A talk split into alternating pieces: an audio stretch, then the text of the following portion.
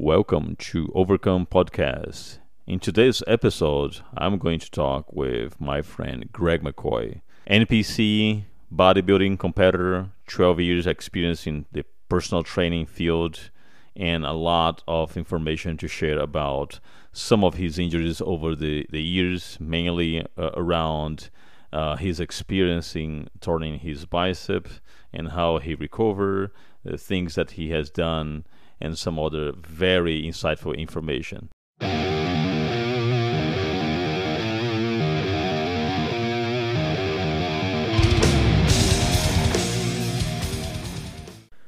Greg McCoy, my friend, welcome to Overcome Podcast. Really glad to have you here. It was about time to to have you. I mean, it's supposed to be the first one, and and you are on the episode seven now.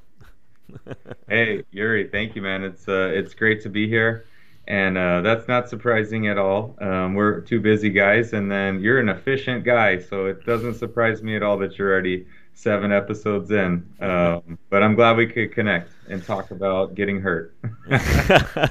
getting hurt and getting better, uh, Yep, which exactly. is something that I know that you have a lot of stories to tell. Uh, but Hey, if Uh, you uh, if you push the envelope and push the limits, uh, sometimes you find it. That's kind of part of uh, a part of pushing it, right? yeah, I remember you saying that to me exactly on the day that I have this injury. Um, uh, which was uh, 65 days ago. Uh, it feels like yesterday, but uh, at the same time, it feels like an eternity uh, to not be back Yeah. and, and doing the things that I love.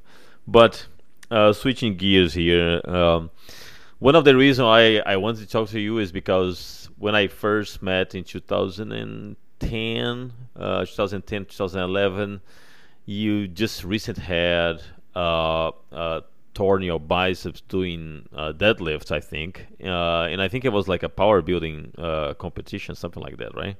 Yeah, I was in an SPF powerlifting meet that we were hosting um, at Metroflex Plano when I owned Metroflex Plano, and um, you want me to tell the story real quick about? of course, about- yeah. I want you to hear Yeah. the, oh, everything.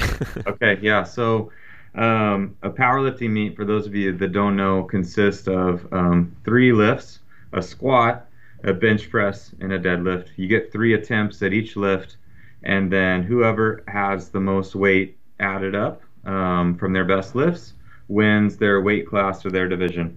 Um, since uh, I had been training for this in my first powerlifting meet, I squatted I think 670 um, which was awesome. Um, I got some powerlifter uh, respect out of that one.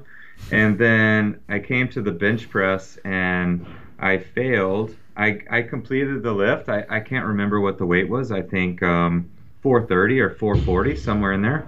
And um, I failed not because I couldn't lift it, but my I kept lifting my, my butt off the seat. As a bodybuilder, we don't uh, we lift differently than competitive lifters. Mhm. So, um, and why I tell that story is because at that point, um, if you fail one of the lifts, you're disqualified. So I technically got disqualified during the bench press.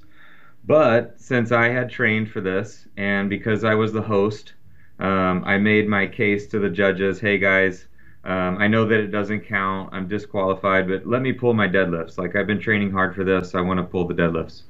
So, like, sure, Greg, of course.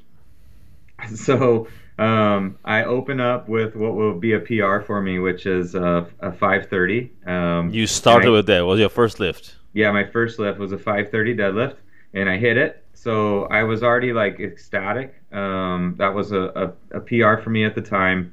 Um, I got the lift. So at this point, everything is bonus. And so my training partner at the time, Craig Koffler, um, kind of helped me prepare for this meet. Um, he said, "I'm gonna I'm gonna give him your weight, but I'm not gonna tell you what it is." So I was like, "All right, man, do it. If it doesn't scare me, then uh, it's not heavy enough." So he um, ups my PR by just 10 pounds, uh, 540 on the bar. Um, and I, uh, he tells me right before, I'm like, hey, it's 540, so I'm getting psyched up. The 530 was like, it did not come up easy. Um, it was a fight. So anything above that, and at the end of the day, was going to be difficult. But anyways, I, I'm getting myself psyched up, and um, I go, I grip the bar, and if you've ever seen a powerlifting meet, it's a uh, it's it's a very exciting moment. Like Yeah, yeah. you're kind of smacking each other around. You're getting yourself um, ready for this maximum uh, strength event. And so I yank the bar up. Um, the bar flies off the ground. Um, and then about three quarters of the way up, I feel this like Velcro tearing sensation inside my bicep. Um, and but I didn't. I had so much adrenaline. Um, I didn't really. It didn't hurt. Um, but but I obviously I, I knew in my mind my bicep just ripped. But I um, I went. I kept going with the lift. Like it didn't wasn't a sudden pain that made me stop. Um, so I locked out the lift. I got my white lights and I set it down. And I, uh, Tana was, uh, I told her we were doing this interview, so we were kind of talking about it this morning. And she's like, "I'll never forget it. You just like calmly looked at me like a psychopath and said, and said, I just tore my bicep."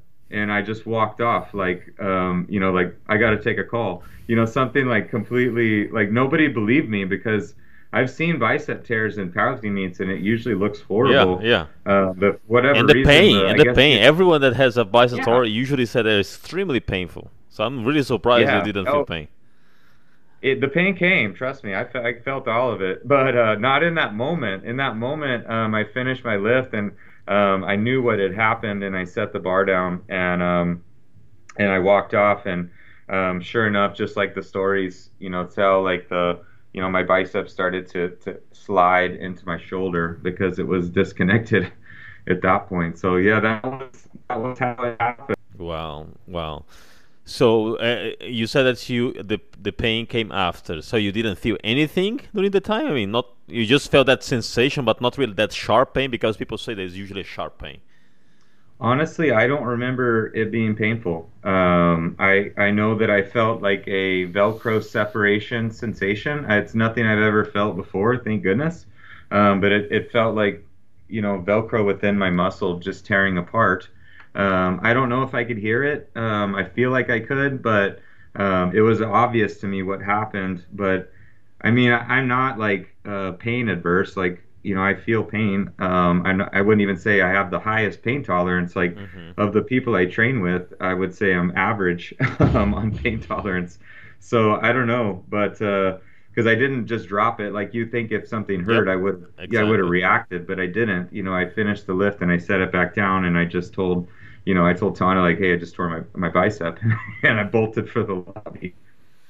Wow. Well, that is what are you doing the the deadlift uh, over under with the hands? Yeah. Uh, the Yeah. one that you got uh, torn, it was the over or the under? The under, and and that's you know that's the concern with that grip style. And I don't like that um, grip style, man. I never do deadlift with that grip style. I don't advise it either unless you're a competitive powerlifter. And even then, if you can learn what's called the hook grip, um, that's a safer option. Um, but I've learned that bodybuilders, you know, or people that train a lot of biceps that try powerlifting, um, it happens because what you get into the position where the weight starts to stick and you know your body's smart it tries to do anything it can to get the weight to the top and if if you're used to using your biceps you know you'll inadvertently try to curl and you can't curl 540 pounds that's never going to work so Mhm. it curled until it snapped Yeah. Uh, but is it mandatory to use that grip for powerlifting? no. No. no.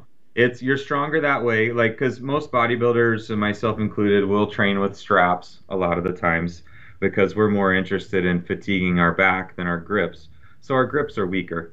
Um, so a lot of times the over under grip um, can give you a, a grip advantage um, because there's some pushing pressure into the bar not just your grip um, but a lot of guys that want to continue doing a double overhand and, and you're not allowed to use straps in a competition um, will use what's called a hook grip. Um, but that takes practice. It's not something you know you can't walk up to the bar and try to do your best lift of your entire life and use a new grip style for the first time. Do you believe that you will have the same injury if you were doing a different grip?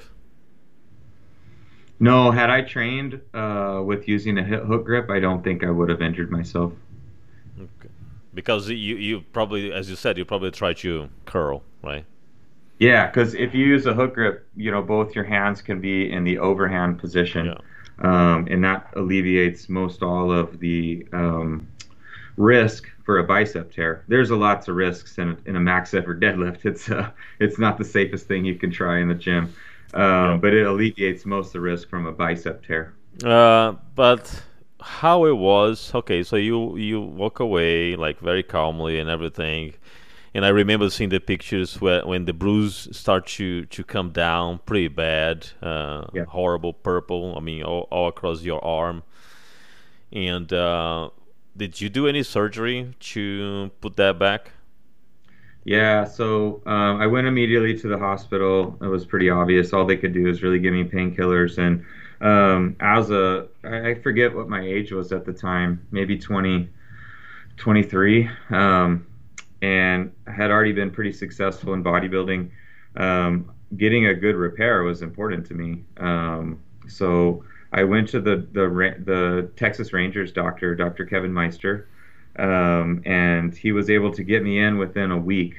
So I had a week of um, unrepaired bicep, and I had a lot of bleeding, um, which thankfully it didn't happen. But they were very worried about compartmental syndrome, which is where your body walls off um, a part of the body, and and if that happens, you you know it can lead to even amputation. So um, it got dangerous there to wait to wait the full week, but um, they checked on me, and um, they thought that the um, repair was going to be a reattachment. But turns out once they got into the arm, so I went, I was put under, um, you know, to get my bicep reattached. hmm Um, and then when I woke up, they informed me that um, after I ate graham crackers and, and whatever, you know, came back to life, they, they informed me that it was worse than they thought. Oh wow. Um, my bicep, my bicep tendon actually um, exploded. Um, it didn't just like tear, like the whole thing was obliterated. Um, so I had, I woke up to the news that they had installed a an Achilles tendon from a cadaver in place of my bicep tendon. So I no longer have a bicep tendon. I have someone else's Achilles tendon holding my bicep on. That is crazy. Wow. I didn't know that. All those years and I never knew that this was the secrets for your biceps. Yeah, yeah. So I think I um, had I known, I would have requested like a sprinter or a uh, an Olympic high jumper, you know, who in years past. I don't know whose bicep I got. That's there. They don't release that information, but I did get to write an anonymous letter um, to thank them. Wow. Jeez, that's crazy. Now, in between, uh, I'm I'm sure that uh, in between the the time that you had the injury and the surgery, you took completely off from exercising, right? You you didn't go to the gym, you did anything, right? Well, at my profession as a personal trainer and gym owner, I was still at the gym every day. I, uh, you know, a, a brand new entrepreneur, I couldn't afford not to go to the gym, but I did no exercise. Okay, so you're not training, and then you had the surgery, and how long it was the recovery until you went back to train? Yeah, so um, it was, and my timeline will be a bit blurry here, but it was 14 weeks. Um, the progression basically was I was in a in a sling um, for probably I don't know two to two to four weeks. I know that the week after my surgery, I went to um, the Arnold Classic. Um, and I actually worked as a photographer at the show um, as a as a way to get there and then I had some clients in the Arnold um, Amateur, but that was within a week because I was on painkillers the whole time and I was in a sling um, for my freshly repaired bicep. And then from there, I was put into a brace where every week they would give me more and more Range motion, um, right? extension. Yeah, and then after 14 weeks, I lost the brace, and that was when I could start lightly using the arm again. But I think within not much longer after a week, um, I was able to start training the rest of my body, which I'm sure we'll get into, but was a big part of my successful recovery. Yeah, yeah. Um, well, you were young. You were way way younger, but uh, you you just had uh, a gym, as you said. You started that business right away. You were extremely involved. So I don't think that you actually felt that much uh, psychologically the fact that you were not be able to train because you were, you know, living the environment and you're doing your stuff. Um, so it was not really a high, a huge impact on your um, mental uh, game, right? Yeah, I think the biggest uh, mental stress for me was when it first happened was, you know, I had just started to have some success in competing in bodybuilding. The only reason I did a powerlifting meet was to make me a better bodybuilder. I was trying to gain size. Um, I had just won my first overall. Um, you know, I was already thinking about national level competing and then to have um, a big muscle tear like that and you see bad bicep repairs you know will i be good at bodybuilding again mm-hmm. you know i don't know um, so that was that was stressful prior to you know and dr meister put me at ease somewhat but he couldn't promise that it would he's like i promise it'll work again. Good. You'll be it won't hold you back physically but your sport is based on appearance. Will it look the same? I can't promise that. So that that was the biggest stress for me was was this going to impact you know kind of my goals and dreams as a bodybuilder. And honestly i never noticed anything different uh, from one bicep to the other. Uh, and i think uh, when you do front double bicep that there is no difference on symmetry or anything so it was a really good job yeah it um it there is no visual evidence that i can tell um, especially looking at the poses and um, if anything, it stands up just a tad bit taller. Um, so that's kind of my secret weapon. I gained, you know, I tore my bicep to get some extra peak. Um, but I will say, for the first time ever, um, I did a DEXA scan this year. I've done a lot of submersion tests for my body fat, you know, to track all of that. Well, I did a DEXA scan this year, and they actually take um, you get um, muscle weight by the limb and so I found out, it surprised me, but my left arm was a full one pound lighter than my right arm.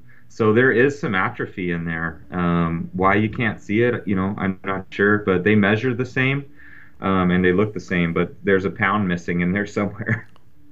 Wow, that's interesting because yeah. I mean, one pound is a lot. If you yeah, for an arm, I mean, it's, it's not uh, a heavy you know most of your weight's not in your limbs. Yeah, that's so, crazy. You know, One pound is a lot. I'm surprised with that. Yeah. And uh, it was the Texas State the first uh, championship that you compete after this injury. No, I did. Uh, I actually ended up getting ready a little early, and um, TJ, who was on the show with you earlier, TJ and I did the Heart of Texas. Oh, the Heart of Texas, yeah. Uh-huh. That, so the Heart of Texas, when, when I met you in 2011. Was, that's when I met you. Yeah, yeah, yeah. that was my so that was your comeback show. How did you do on that show? Man, so the bicep tear was in February, and that show was in September. So I always tell people that because um, I've uh, interact with a lot of people with torn biceps. Unfortunately, in this world, you know, a lot of a lot of that's a big a common injury in our sport. Um, but I tell them, hey, you know, I I tore my bicep in February, and I was competing and winning again in September. Um, so I did well. I got um, I got second place at that show, um, I believe, in the light heavyweights class, um, and I looked I looked great. I was really happy with it. I wasn't that wasn't the show I intended to do. I was getting ready for for Texas State, and that show was maybe uh, three four weeks early, and I was ready in advance, so I, I went ahead and did it. So when you had the injury, you basically did you keep the same diet, or were you more strict on diet because you were not exercising? Yeah, so that was my approach. Basically, for the powerlifting meet, I was really trying to gain size, so my calories were high. I was lifting heavy, and then I got hurt, and um, you know, I was still, I was very dedicated to my training. I still trained all three body parts, and I essentially went into um, a prep style diet. I said, well, if I can't get bigger, um, I at least will get in shape. So I dieted hard, um, and I got, you know, I was my I was small um, because I couldn't train properly, really. Um, but I dieted really hard, and I got in, into good condition, and that way, when the summer came and I was able to start training again, I could start to, you know, increase the calories and kind of grow into my um, my bodybuilding prep. Mm-hmm. So it, it, worked out to be a good a good plan for me. But why did you say that keep training the other uh, muscles w- was really important to you? Because were you never concerned about train biceps, for example, in one side, while the other one is still not not uh, functional? Yeah, I wasn't. Um, I wasn't too worried about the match Um, I knew like that my training, even you know, doing one arm, I probably wouldn't make progress on that arm. It was pretty much going to be maintaining. Um, but I did some cool shit. Like uh, I I know that I did. I have a picture of this somewhere. But I did a 140 pound incline press with one arm, which was like a pretty impressive uh, feat. feat because um, I would hold the the torn arm off to the side and press with one arm, and you get a little bit of rotational advantage with that lift. But yeah, anyways, I wasn't. I knew that I wouldn't improve the other sides of my body mm-hmm. while I was hurt, um, just because the training would be it wouldn't be as good. So I was like, I'm going to train full bore and hope to maintain myself on the other limbs.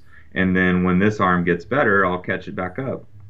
Um, but I think the real advantages came from the recovery aspect because training it's it's so good for your your body as a whole, not just the muscle that's getting worked. So while I did no direct work on the my left upper body, um, well, really just this left limb. I mean, I still used my abdominals and erectors and all those things. Um, that uh, stimulation and circulation and the hormonal environment and all the benefits that you get from training still applied to that arm, even though it wasn't getting direct work. And I would go into the doctor, and you know they were just continually um, very impressed with the recovery that I was able to do. And and it shows. I mean, I was competing, you know, nine months, seven months later, so yeah. um, it, it, worked well. No, absolutely, and and I, I, and Chip has the same problem, torn biceps, and uh, yeah. and he was saying the same thing about uh, the the recovery process, the importance of keep training the other uh, body parts um, that will help uh, uh, the other arm. Yeah, that that. I think it's big uh, here too. You know, mm-hmm. to feel like you still have a purpose um, to, to get in there and you can still while it might not be the same progress you would have made it's still progress to some degree and and you're going to shorten that comeback time um, dramatically. Now when uh, this is a question that i always ask uh, regarding injuries. When you came back 14 weeks after and you start training uh, the biceps after the, the, the surgery and the healing and everything were you a lot? Uh, did you have any hesitant moment of I'm not gonna pull this too hard? I mean, it was like a very progressive and slow uh, come back, uh, the strength level and the confidence level. Yeah, um, it was really interesting, and you know, for me, like, and anyone that enjoys bodybuilding, um, you're obviously interested in how the body functions, and to me, it was kind of like this amazing science experiment that I got to participate in. So I pull my arm out of this cast for the first time, right? And it's like, you know, it was maybe 18, 19 inches, and now it's like 12, you know? It looks weird. Like, I have a picture, I'll try to send it to you if it helps for the content, but I have a picture of me holding up both arms, and one is like a 12 year old boy, and one looks like a competitive bodybuilder, and it's it was strange you know. And I obviously I had atrophy all in my chest because I couldn't really press. You know, the left side Shoulders, of my. Shoulders, probably. Yeah, shoulder, everything. That whole side was just like, you know, was so thin. Um, but it was because I stayed so lean. It was really strange. It looked like very ripped, but like with very small muscles. so I looked like a ripped child um, on that arm. but it was weird though. Um, you know, I could, I had, you know, I started with five pound dumbbells or whatever, um, and you know slowly made progress. And even competing, um, so maybe I was out of what's 14 weeks after fe- February? That'd be March, April, May. So say by June, you know I'm back uh, training full speed or training with all my limbs. Um, even in September when I competed, I was far from full strength, but I had full size. Mm-hmm. So that's always kind of an interesting point is that my muscle size came back, but it took me probably a year to fully supinate my arm. I mean, I couldn't do an underhand pull up or row or anything for a year or more. Um, so the size. But because you were not feeling confident, or because it hurt. Function. I mean, my arm. I don't know if you can see on the video, but my arm wouldn't go past here and it took a year to gain full supination. Oh, really? You know, with wow. physical therapy and, and, exercise. Wow!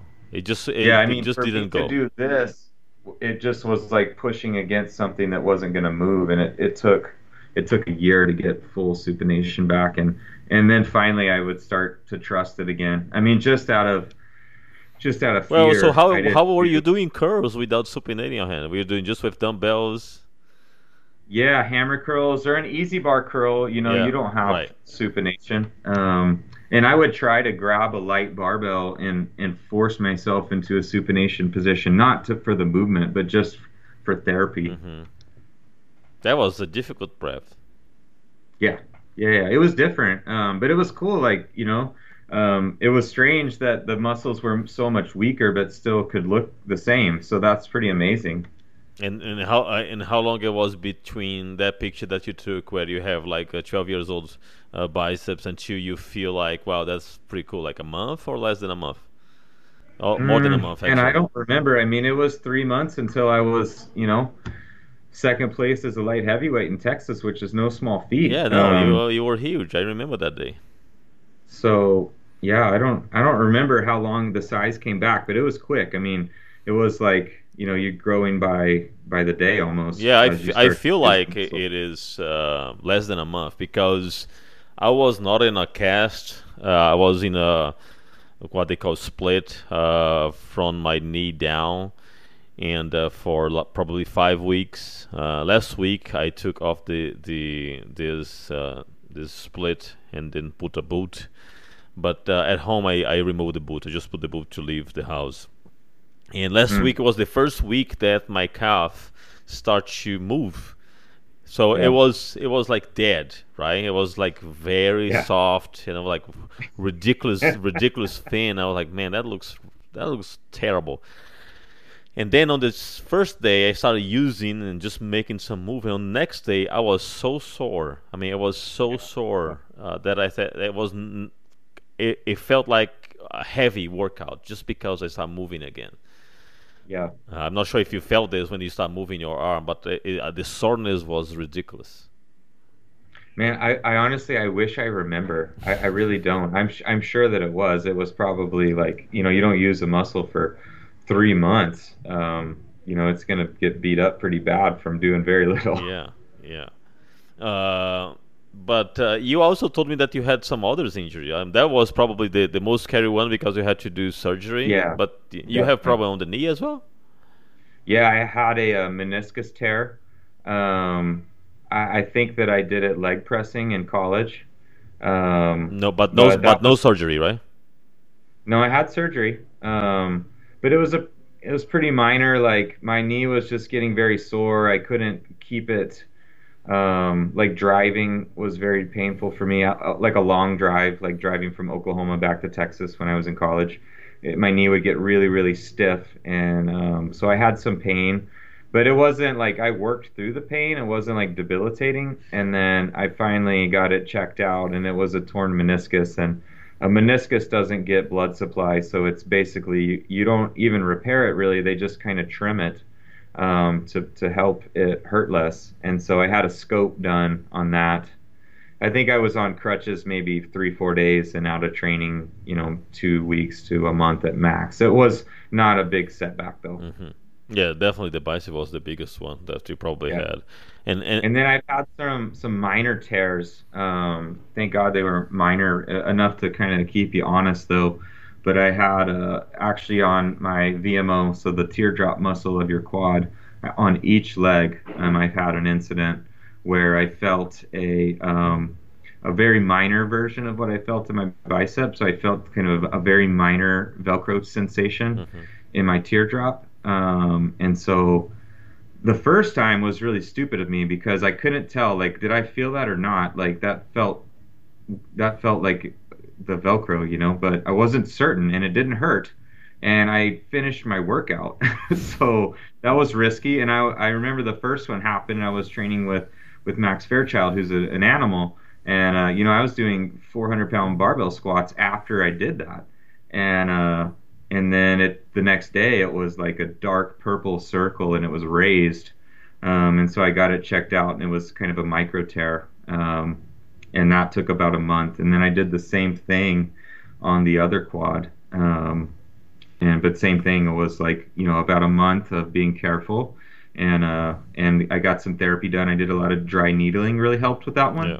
Um, and uh, yeah, so dry dry needling and and just taking care of the area, and then you know it came back. During the the um, the recovery from the the tear biceps that you had, Yeah. uh, did you had any sort of uh, uh, special supplementation to help recovery uh, aside from vitamin D, uh, probiotics, and anything that you were, was reading at that time that you said, well, this probably is going to help uh, through my healing process. Yeah, I was using, man, it's been a while. Um, I know that I was heavy on, obviously, on, on glutamine and um, more of a dose of, you know, I've always, you know, I always recommend a baseline multivitamin, but um, I, I think I was just doubling up on that. I was, you know, using fish oil for inflammation. Um, I think that they had, the doctor may have had me on low dose um, aspirin. hmm Um, to, to prevent clotting and stuff Right. because I have a compartmental compartmental syndrome. But that was really it. I mean, it was nothing more than I really did on a regular basis because this was, you know, most of the kind of minor injuries I've had have been done to the joint, um, which this was a, a muscle tear. So it was, though the muscle is actually, I think, um, I, I guess it was really a tendon, not the muscle, but it was soft tissue nonetheless. So you know, blood blood blood supply was the big thing versus you know a lot of these joint issues. You know, you're wanting to take things, you know, to to regrow that um, that the soft tissue that connect the connective tissue. Yeah. Interesting, interesting. Because uh, there are some supplements I've been reading uh, that can help, you know, with uh, with healing process and everything. But my doctor also said just make sure that you have a lot of vitamin D. is is is probably the most important one for you uh, at this point. Uh, uh, Had I torn my bicep within the past two two years, my program would have probably been much more advanced. But at 23, um, I think it was like, man, throw some glutamine and some multivitamins on it and hope that it grows back right. yeah, I'm taking glutamine too, uh, for sure. Uh, uh, but yes, definitely. Um, and uh, And then certainly, I'm sure that I did this too. uh, Just knowing where my head was at at that time, I'm sure that I was heavy on the aminos, just because I was probably so scared to lose all my muscle, right? Mhm. So you know, I can guarantee you, my mindset back then, you know, as soon as I knew I was going to be out of the gym, I was still on a high protein diet, and I was still slamming amino acids for both repair and for you know to prevent muscle loss. That was the big fear for me. Did you did you drop carbs? Um, so because you pre, as you said, you basically uh, started like a prep diet. So did you drop? Yeah, carbs? I was pretty much into a contest prep diet, and I was, um, yeah, so it was lower carb. I kept some, probably kept some fats in, if I remember, just to, for the uh, anti-inflammatory effect. But you know, I was doing fasted cardio and the whole nine um, to just try to get kind of ripped, um, even since I couldn't get big. yeah, that's always a good plan. Uh, I I kept the same diet that we were working before.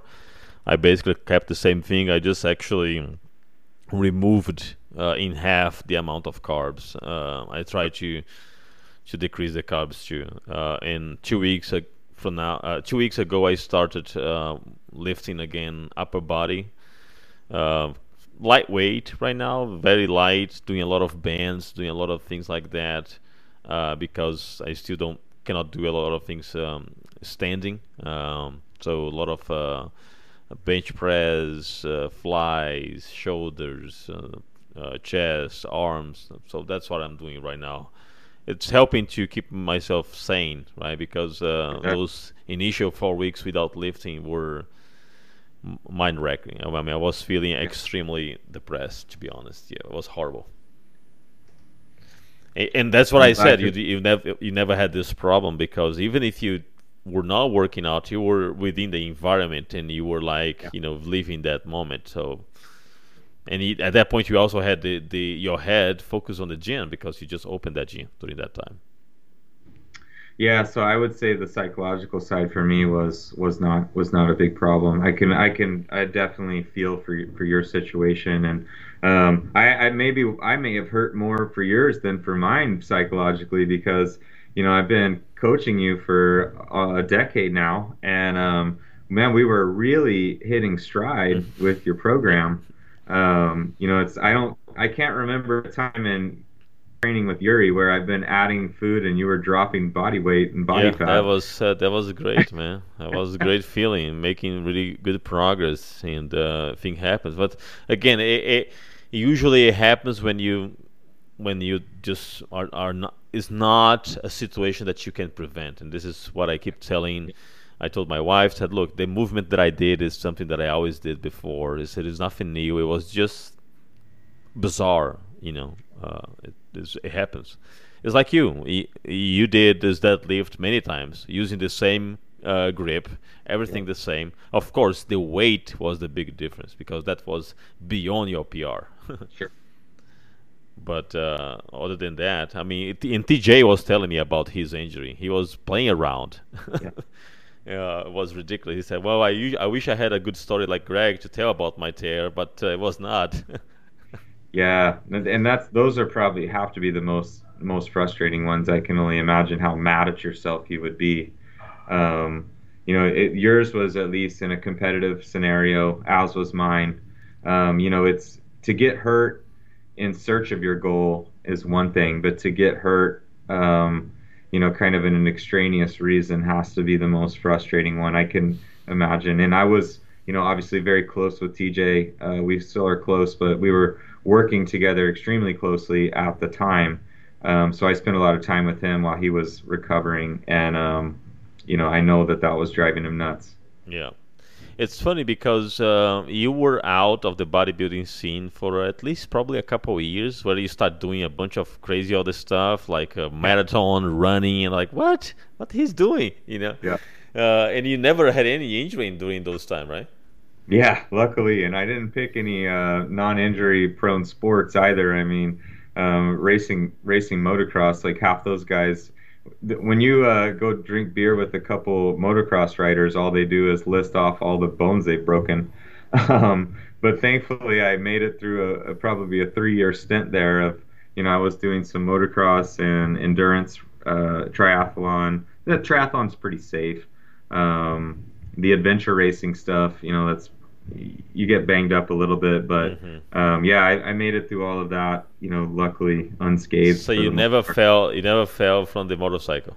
Oh yeah, I crashed. I crashed. I had some hard crashes, and I had a concussion. Um, was the worst probably injury sustained, and I had a, a shoulder that I landed on hard a couple times. Um, that, but it never you know, it never, it was a pain in the butt for a few months, but it was nothing that like, it didn't break any bones or tear anything, mm-hmm. thankfully. Yeah, because that's pretty dangerous.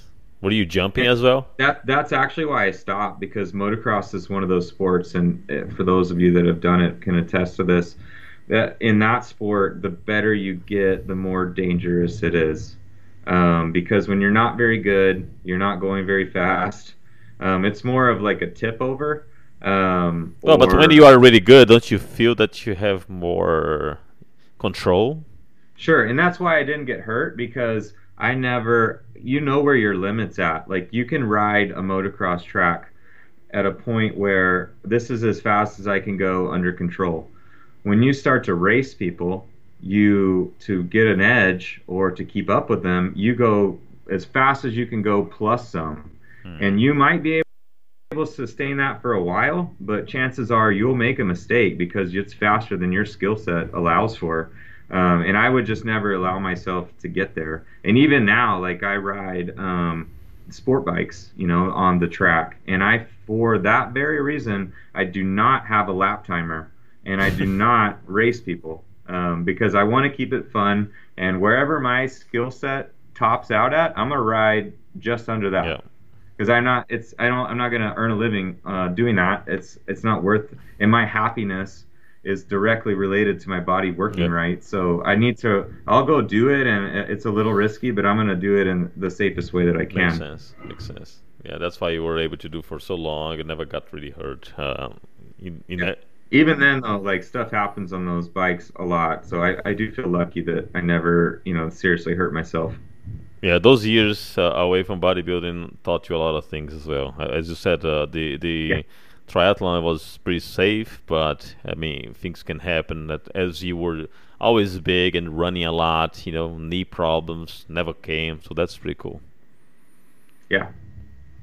And it's kind of it's the nature of sport. Like you know, it's uh, not that I went through all those times pain free. I think anytime you're athletic, especially in a competitive environment, it's all about pain management and, and being smart. So it's taking time off or it's rehabbing things. You're kind of always in the state of that. I don't know anyone that you know at least competes in bodybuilding that doesn't have a list of things that bother them. Mm. But if you can avoid serious injury, obviously, is what you need to do. Yeah, that's the thing. Uh, we need to. If we don't do anything, we're gonna have a different type of pain, right? Because our mo- our muscle will not be functioned properly. When we try to use it, it will be painful.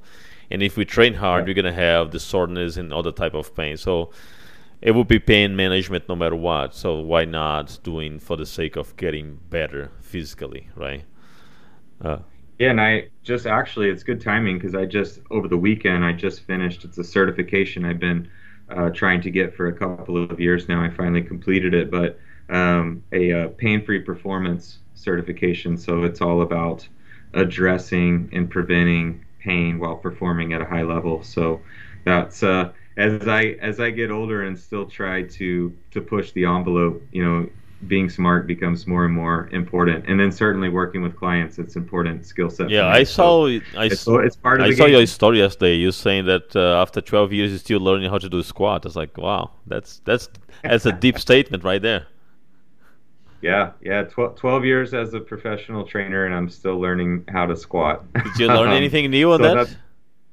I, you know, I did. Um, you know, I, I did. You always pick up something new when you're talking to experts in the field, um, and and I think that we really got into assessing uh, positions based on body type. Um, not that that's something I haven't addressed before, but this was a new angle on it, and um, and really being able to assess and measure individuals and and, Oh. and how they can squat pain free. Because there's a lot of people that can squat heavy, but it hurts a lot Mhm. too.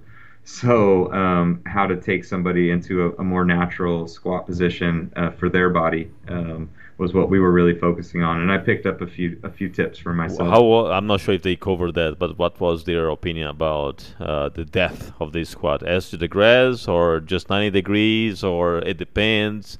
What is the most effective? Yeah, that to- completely depends on your body. For some, for to to say that everyone should squat ass to grass is fallacy. That's not true, and not everyone should do that. Not even everyone should barbell squat. In fact, we learned, and this was one of the coolest things from the course, was um, there uh, the squat is a movement type. There's a hundred types of squats you can do: goblet squat, um, a front squat, a box squat, a safety bar squat, a zercher squat. You know, there's hundreds. And the barbell squat, while it's the most basic, is the most difficult version of the squat that anyone can do. So um, I think it's not to learn that not everyone needs to barbell squat and um, and and find the squat that's best for you and make the progress there. Yeah, I li- I love this approach because there is this myth in the bodybuilding uh, industry that you gotta go as to grass in order to grow your legs, otherwise you're cheating, not working, you know. And we know big guys like Dan Newmeyer, he never did that, and he Mhm. always was very uh, um, um, uh, about the range of motion, uh, the the right range of motion to your body type, you know. So it, it varies according to to the the person. Yeah, definitely. All right, my friend. So I think we are exactly on time. Uh, thank you very much for all the insight, uh, knowledge of 12 years of personal training, uh, many years of competitive bodybuilding, motocross, uh, triathlon, so many things. Um, And uh, we're looking forward to, to work together again next year as uh, as I come back. I always like a comeback. I like I, I want to make this one an epic one. Uh, in everything that I do, you know, I, I go 100%. and uh, I think that next year will be fun. Yeah, I agree. I uh, I'm looking forward to your comeback as well, and uh, congratulations on this podcast. I think it was a great way to turn uh, lessons that you're learning into something that benefits others, and um, and pulling together these stories of you know how people overcame injuries and setbacks, um, and and sharing that with others. So I know for me, this will I've personally given so much torn bicep advice over the years that I'll look forward to sharing this this episode yeah. with them. next time uh, you just send the out. link here, here, everything you need yeah. to know about it. yep, yeah. Here's the story. Here's the recovery. Um, let me know if there's any more questions. Comment on Yuri's podcast. yes. All right, my friend. Thank you very much again. Uh, congratulations on the excellent work. I've seen how Hidden Gym has grown a lot uh, these days. Uh, you really beat COVID in all aspects. Uh, COVID didn't stop the gym to grow, and that's amazing. I, have seen how, how busy you are, and that's always always good. Thank you, man. Thank you so much. And just uh, if you are in the DFW area, make sure to visit Hidden Gym uh, in Allen, right? That's it. Come see us. All right. Take care, my friends. See you next time. All right. Bye, Yuri.